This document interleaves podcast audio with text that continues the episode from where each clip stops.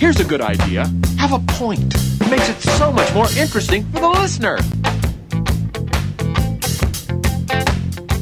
And good evening. Welcome to At Your Service. Brad Young sitting in this evening with you until 11 o'clock, sitting in on this very damp evening. Hopefully, you're not out in the storms this evening. I was driving in a little while ago and I saw cars pulled over.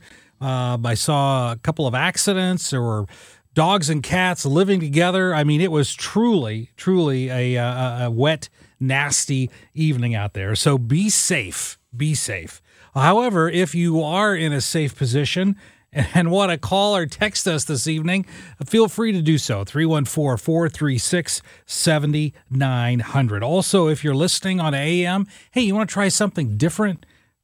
Tune over to 98.7. You can catch KMOX on FM. That's where I listen around the greater St. Louis area uh, because, uh, you know, you've never truly heard Charlie Brennan until you've heard him on FM. So tune him in and everyone on 98.7. It's it's an excellent experience and I would highly highly recommend it. Hey, uh, next Monday evening, right here on on at your service, uh, probably in the eight fifteen ish hour, we're going to be talking to uh, a guy named Professor William Jacobson. I've interviewed him a couple of times over the past year, year and a half. He's a law professor. Uh, he's a law professor uh, at Cornell, and uh, he has a legal website called Legal Insurrection. It's something that I check out every day. But he posted a story, and the reason I mention it, and this isn't going to be necessarily our interview next week, but he posted a story today that just made me stop and think because the story is from California. It's a true story, and it's about a female prison inmate in a California prison, one possibly more, who have become suddenly pregnant by another inmate. And of course, the other inmate is a biological male who identifies as a female, but is still housed with the female prisoners.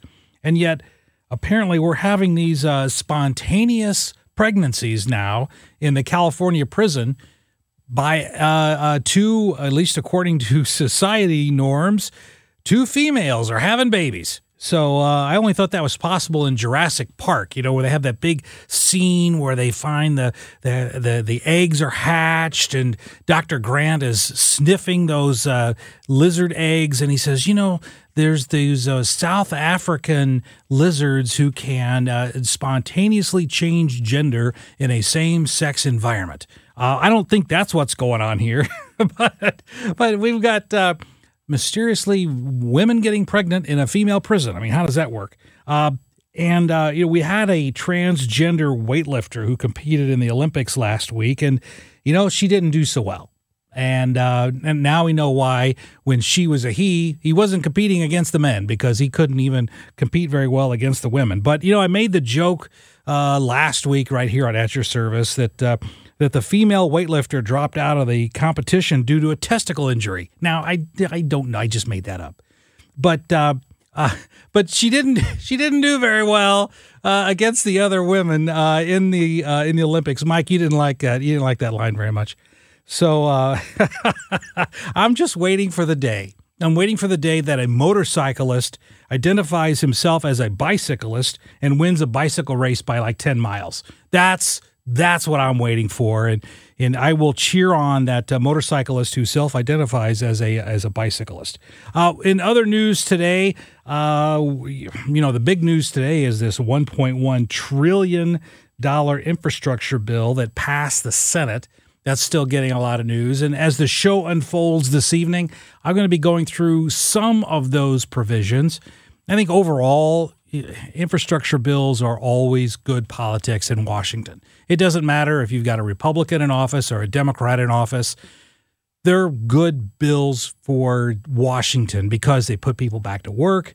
They provide a, necessary infrastructure to all of us. I mean, who doesn't use infrastructure? Everyone does. So they're necessary, they're required. But uh, even with that, there's a lot of things in this bill that are that are highly questionable. And so I'm going to be breaking some of those down as the show unfolds this evening. And we've got, I've got a, an enormous stack of stuff here to go through today. So we've got lots of news. We've got some interviews coming up after the break. In fact, one of the big stories that broke uh, last week and even into this week is something called the eviction moratorium. And uh, we're going to talk with a local St. Louis attorney, Matthew Chase, uh, who represents uh, a lot of property owners who are a little upset about this. They're a little upset about this eviction moratorium for lots of reasons, but most of which is it's just blatantly unconstitutional. But you know, that's not really a high priority apparently for the Biden administration. So we're going to be breaking that down. We've got uh, other interviews throughout the evening, but when we're not doing interviews, the best part of this show is hearing from you. So once we finish the interview, I'll be opening up the phone lines on topics that we're discussing, any other topic that comes to mind. If you disagree with me, those are my favorite calls. So we will be getting into all of that after the interview and particularly after this confiscatorily high uh, commercial break that we have to take. So, Brad Young sitting in at your service this evening on KMOX. Work or play, KMOX is right there with you. We go where you go.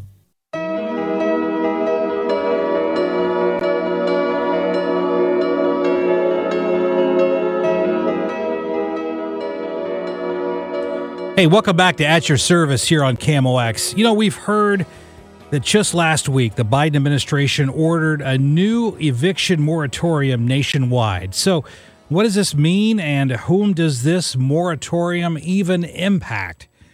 Well, and the bigger question is is it even legal? So, joining us to answer these questions and more this evening is attorney Matthew Chase. He's an attorney right here in St. Louis, specializes in property law, and he deals with these issues on a daily basis. Hey, Matthew Chase, welcome to KMOX.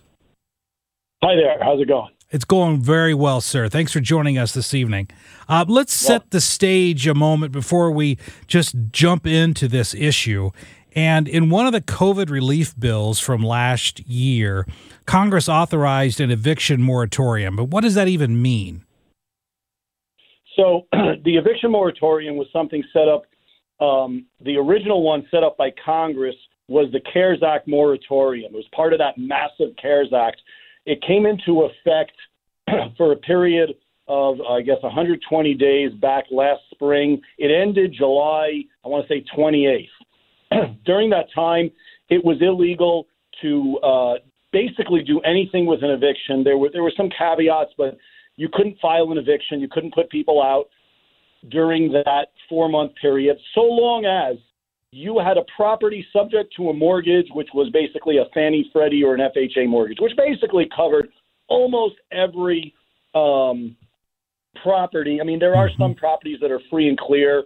Almost all the multifamily markets is uh, properties covered by mortgages. And uh, although some of the single family residence rentals are free and clear and it didn't apply, it covered most everything. And most most landlords decided to not even file during that time. Um, that moratorium ended at the end of July, and then there was screaming loudly that you couldn't let it end. And right. then we ended up with the CDC moratorium well, later. Yeah, well, we're going to walk through that in just a moment, but just so folks understand what this means. So, when property renters don't pay under this CARES Act provision that expired, uh, uh, under that bill, if the property renters didn't pay, the landlord or the owner of the property, they couldn't evict the tenants based on non-payment. Is that right? That's right. They they they not only couldn't evict based on non-payment, other local moratoriums almost everywhere made it impossible to evict for almost any mm-hmm. reason other than here in Missouri we could still do extremely dangerous situations, but even that was shut down because the sheriffs were closed. Of, of course, of course. So, but but here's what's interesting to me is that under this COVID relief bill, under the CARES Act from last year, there was actually money allocated to pay the property owners in situations where the renters failed to pay. But as I understand it, Matthew, uh, the the federal government has only paid out a fraction of the money allocated to pay the Correct. property owners who are stuck holding the proverbial bag on this. Almost nothing got to the property owners. Almost none of those Um, the, none of those initial applications ended up with money. What we ended up with, which continues even to today, are renters who have taken advantage of the situation and have, at, throughout the last year and a half, and even till today, have anywhere from three months to 15 months' rent unpaid. And mm. they hmm. will not leave until they're dragged out by the sheriff by their ankles. My goodness. You know, we're talking to local attorney and property law expert Matthew Chase. And, uh, and earlier this year, the, the federal government tried to extend the moratorium without congressional approval. And, and as I've researched this issue over the past few weeks, Matthew, uh, the Alabama Association of Realtors, it looks like, filed suit. The case went all the way up to the Supreme Court. Uh, what happened at the Supreme Court level? Okay, so uh, let me just back up. I know we want to give terse answers, but the CDC moratorium, in brief, was started under the Trump administration, then repeatedly extended. Instead of having Congress pass a law, Congress passes it, the Senate agrees, the president signs it. We all remember Schoolhouse Rock, how a bill becomes a law. I love, you know, I, I learned so much from that, Matt. That was so instructive to me as a kid. You know, I'm just a bill sitting here on Capitol Hill. Anyway, the fact is, what was done here is CDC moratorium. The CDC, the Centers for Disease Control, a body which has absolutely no power over state eviction law over real property, no power whatsoever. They decide that in order to stop the spread of the COVID, keep in mind, 15 days to stop the spread. We're on day whatever 4012 now. The the um, the CDC says you can't evict, and they put in draconian, extreme punishments tied to it. Uh, the latest version of this, you know, just enacted. It's like $100,000 if nobody dies, $250,000 if somebody dies. You're never going to be able to prove that the death had anything to do with the eviction, but whatever. None of that. It's not. None of this is reality. This is just the insanity of totalitarians in the government.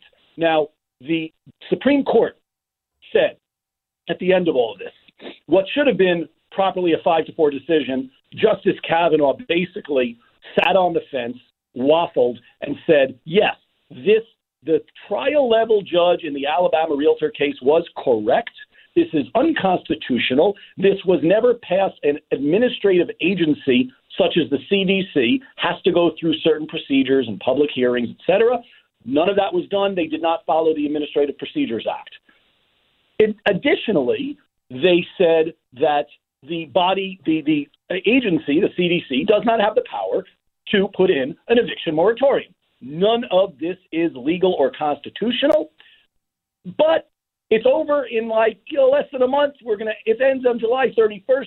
We will not take any action against it, says Justice Kavanaugh. But it better not continue past July 31st. It's over. Then well, the wait, White House. Yeah, let, us let's, let's wait here. We're we're talking yeah. to local attorney and property law expert Matthew Chase. So even though Kavanaugh voted, technically he voted to uh, to not to strike down the moratorium, but in his in his writing in his concurring opinion, he made it very clear he was only doing so because it was about to expire anyway, and going through the motions of shutting it down legally would be more disruptive than just letting it die on the vine. Is that fair to say? That was that that is, I believe, what he believes. Um, I think he basically was a weasel and would not take the action that he knows himself by his statement, yes. by his concurring opinion, was right, which is this is unconstitutional, strike it. That he, is the law. That is what he was hired to do. Yeah, but, I know, and he should have done that. But he also said in there, and you alluded to it a moment ago, that it said this moratorium cannot be further extended without specific without specific congressional authorization. Correct. And then the White House says to Congress, do something, and Congress tries to do something, and then they all go home on vacation. They do nothing because they knew they didn't have the votes. Right. Then the White House comes out. Joe Biden's own mouth says this, and his spokespeople and his puppet masters all said, we cannot do anything further. We cannot. Um, the Supreme Court has spoken. It is unconstitutional. He, what, what Biden's actual words were, something along the lines of, my legal advisors have said that this will not pass constitutional muster. And then a day later, he said, it won't pass constitutional muster, but we could tie it up in the courts for a month and get some of the money out to the people. Yeah. So we're going to do it anyway, knowing this last phrase was not actually said by him, but we're going to do it anyway, knowing that it's unconstitutional, illegal, and I am acting the tyrant. Yeah, and, And we're, we're, we're talking to local attorney and property law expert Matthew Chase, and and Matthew, in this situation, uh, it seems to me like what spurred President Biden to do what, by any legal analysis, is unconstitutional and an illegal executive order. But what spurred him to do it was our very own Cori Bush, who was camping out on the Capitol steps and she had her, you know, she had she was very camped out there. She had a bag of chips I saw, and uh, she was taking selfies of herself and posting it on Twitter every 97 seconds. Uh, but it was during that event that the progressives then started putting pressure on President Biden to do something that his own staff told him was unconstitutional. That is correct. And, and we got to keep in mind, Cori Bush, our communist congresswoman from uh, the Missouri's 1st Congressional District, she's a person who sold herself to be elected um, as someone who's been through eviction. Okay, she's the perfect 2020 candidate, pandemic candidate. Why? Because she's been in eviction. Now, I actually three days ago spoke to the attorney who put her through three evictions. She is your regular, non-paying person who, in and out of eviction, kind of regularly, nothing special.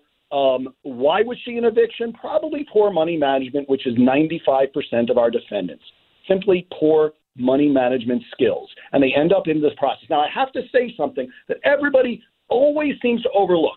If there are 2 million people, the newspaper says, facing eviction within the next 30 days if we don't do something, well, first of all, that's the law. There are contracts. People breach a contract. Yes. You get evicted.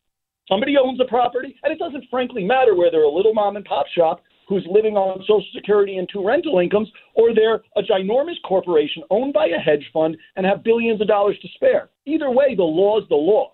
And it is unjust in a country that rule of law applies to apply the law differently or to view it differently based on the wealth of the various parties. But it is it must be understood that those 2 million people or 10 million, whatever the number is, those people do not translate into 2 million families living in boxes on the street.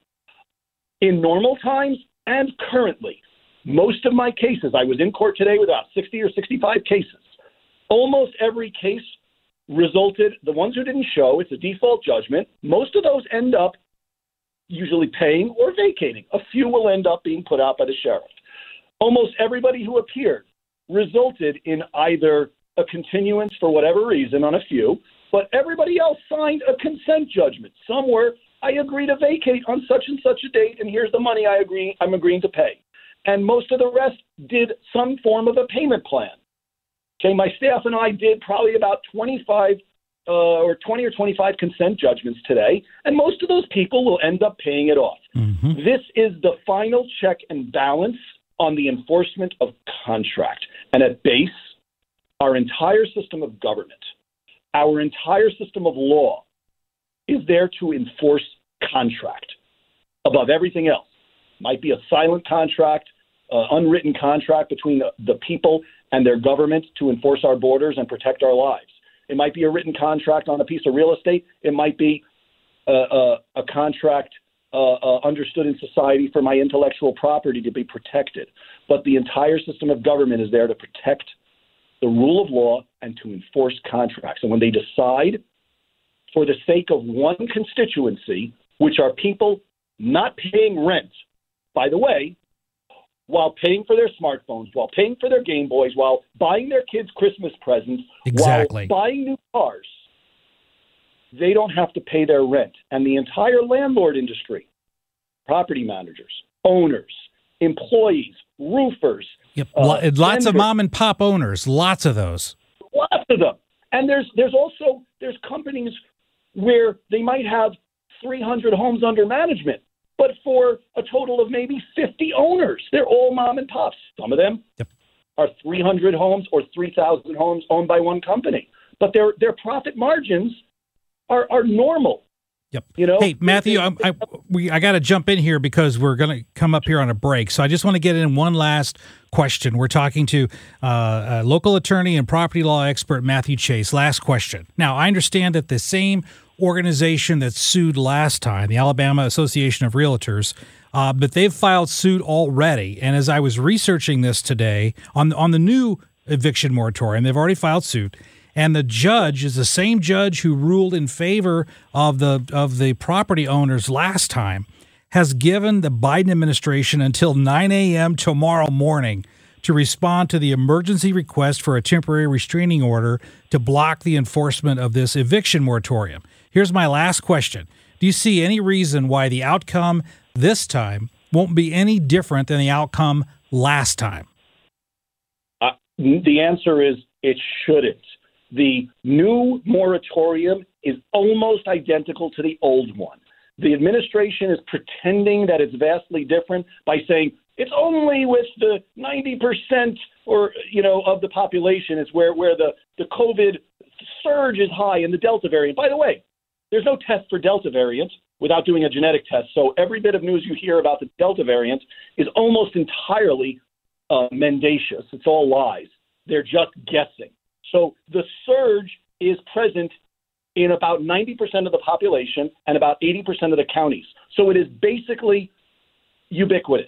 It is mm-hmm. as broad as the original one, and there's no reason still, even if it was even more narrowly tailored, Yep. The CDC still doesn't have the power, period. Yep, yeah, I, I agree. Hey, Matthew Chase, I know you're a local attorney here, you're a property law expert. If anyone needs information about this particular moratorium or on any other legal issues related to property management, how can they reach you? So I am I'm fairly busy on Facebook. It's Matt Chase U City Mo, M A T T C H A S E U City Mo. My website is uh, chaselawpc.com and I, I specialize 100% in evictions. Very good. I, hey, Matt, thanks for joining us this evening here on KMOX. Appreciate it. Thank you very much. Bye bye. Bye bye. Hey, what do you think about this? Phone lines are open. What do you I see? I see this as a much bigger issue than just can people be evicted or not? I mean, this goes to separation of powers. This goes to transparency of government. This goes towards an executive branch who knowingly violates the Constitution with impunity and doesn't seem to care about that. What are your thoughts? 314 436 7900. Call or text. Phone lines are open here. We are at your service on KMOX. There's a new member joining the Missouri Broadcasters Hall of Fame. A swing and a high Inducted Cardinals broadcaster John Rooney. It's a gunner. Congratulations, John, from the other voice of the St. Louis Cardinals, KMOX. Congratulations to John Rooney. Well done, my friend. Uh, also, well done. Folks are texting in. I always enjoy that. Pam, thanks so much for your comments. We had some other comments about the show so far, and we're just getting started. Also, phone lines are open 314 436 7900. Uh, Jeff's been holding through the break. Hey, Jeff, what's on your mind this evening? Well, how are you, Brad? Thanks for taking a call. My pleasure. Uh, okay, great. Hey, I guess I'm just going to vent a little bit. I, I it's okay I, as long as you know, as long as you don't use the words you're not supposed to use, Jeff. I won't. Feel I free. promise you, I won't. Great. So here's the deal. I'm recently retired, 67 years old. Worked hard my whole life. I remember my first house. Could barely afford the thing. But you know what? I always paid my mortgage every month. It, I, there were days that that mm-hmm. I I saved half of my food for the next day to eat dinner again. But I always paid my mortgage. I'm not patting myself on the back. I just don't understand. And now I'm comfortable. We're fine now. But we own a house that we're moving into a new house that we're building in a different county. This house I have now is in Florissant. I was going to keep this house as a small income stream and rent it and have a, a company to manage it for sure. me.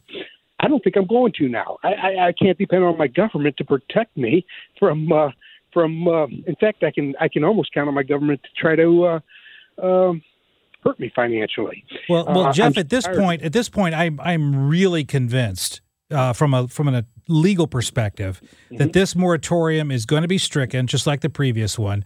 So I don't think it's going to be an issue. But you raise a larger issue, Jeff, which is we have the mentality today uh, among so many people that the government is there to take care of us, whether it's uh, protecting us from being evicted, whether it is paying for a universal health care, whether it's uh, eliminating student loan debt. You know, I borrowed my way through law school, and now mm-hmm. I, I borrowed every penny to get through law school, every penny, and paid it all back. And yet now they're talking about well, the government needs to just waive our uh, our student loans, uh, and now we have something called universal basic income, where people primarily, actually exclusively on the left, are saying we should just pay people just because. And that's the mentality today that I know drives you crazy, Jeff, as does, does me. I, you know, and you know, I I was 40 years old before I get cable in my house because I just couldn't afford that luxury until I paid all my bills. And and my cars, forget it. I didn't own a new car till I was almost 46 years old.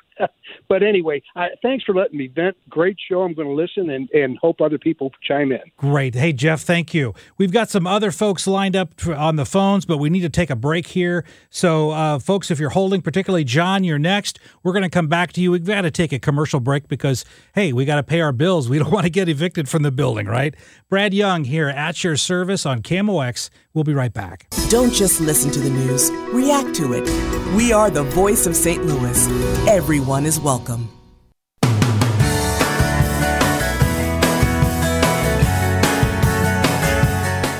Welcome back to KMOX. Glad you're sticking around with us this evening. I'm glad that John has been sticking around through that break because that was a long break. Hey, John, welcome to KMOX. Yes, sir.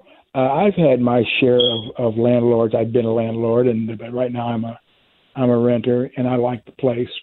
Um, I was in a situation briefly. I'll make it quickly as I can.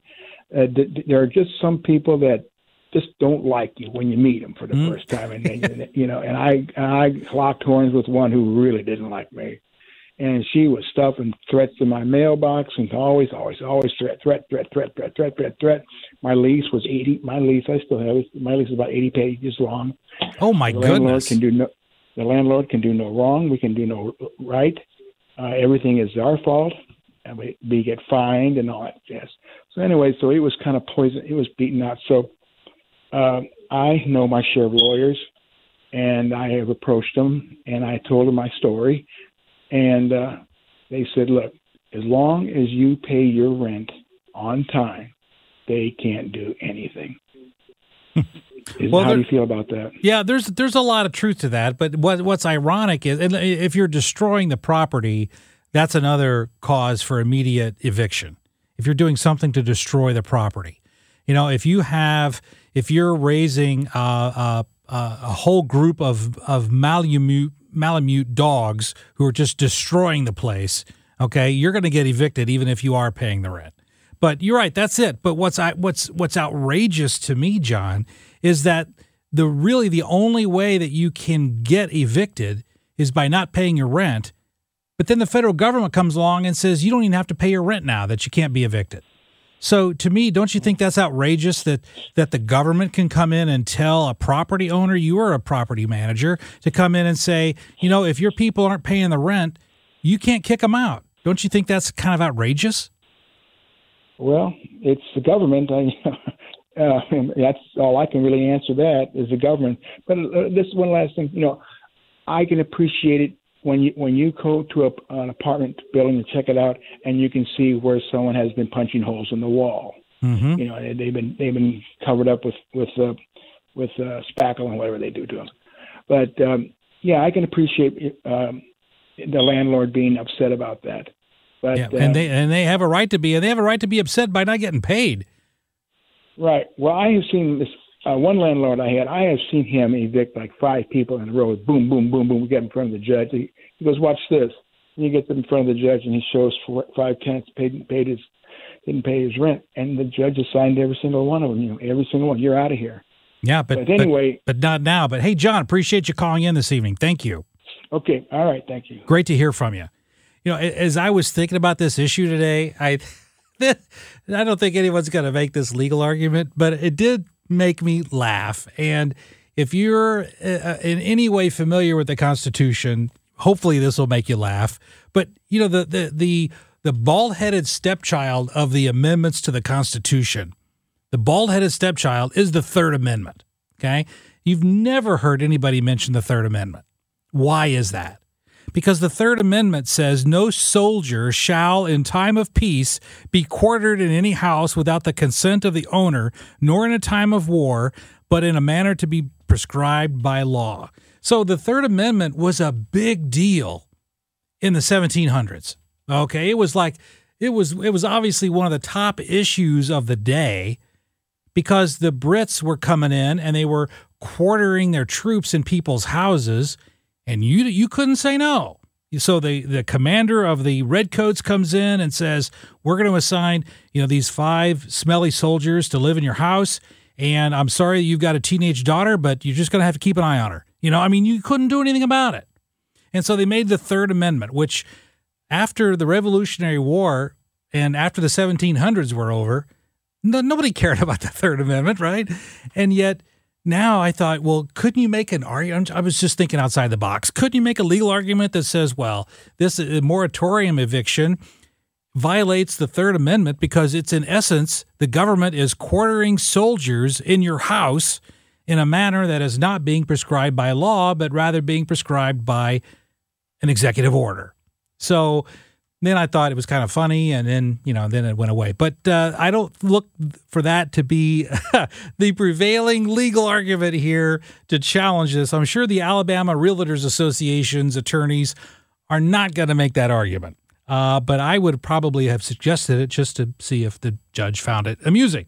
Uh, but you know, a lot of times it's not good to make jokes in court uh, because when they don't work, you look very bad. I, I, have actually cracked jokes in front of the Missouri Court of Appeals. No one laughed, and I lost. So I try. I'm not going to do that again. I'm just not going to go for the humor ever again in front of the Court of Appeals because that's not a group that is just a big barrel of laughs. You know, they're not. They're not a big barrel of laughs. So that's not a good idea, and it's not a good strategy. I used it earlier in my career. It didn't work. It's never going to happen again. But uh, uh, but it's breathtaking to me that the the implications of what the Biden administration could argue, because the grounds, the so-called legal authority that they're using to to enact this eviction moratorium is basically under the CDC regulations which gives the CDC the power to make and enforce such regulations as, in its judgment, are necessary to prevent the introduction, transmission, or spread of communicable diseases. Unquote. That could apply to anything. I mean, if if you think that that gives you authority to keep people from being evicted, then you could use that language to justify anything. And when I mention anything, I mean, here's a great example. You think about during World War II, one of the most heinous events in the history of our country occurred when our government interred thousands of people of Japanese descent who did nothing wrong, who did absolutely broke no laws, but they were interred simply because of their ethnic heritage. It was that kind of power that was used to justify that horrific event. So I'm going to move from that because Barbara has called in. Hey, Barbara, I haven't heard from you in a while. Yes, um, sir. Um, I thought that when you rent someplace, and I've rented before, you have a legal contract which you sign with the the landlord. You do, and yourself. And I thought in the United States you were supposed to honor all legal contracts. Oh, I did too, but apparently the Biden administration doesn't think so.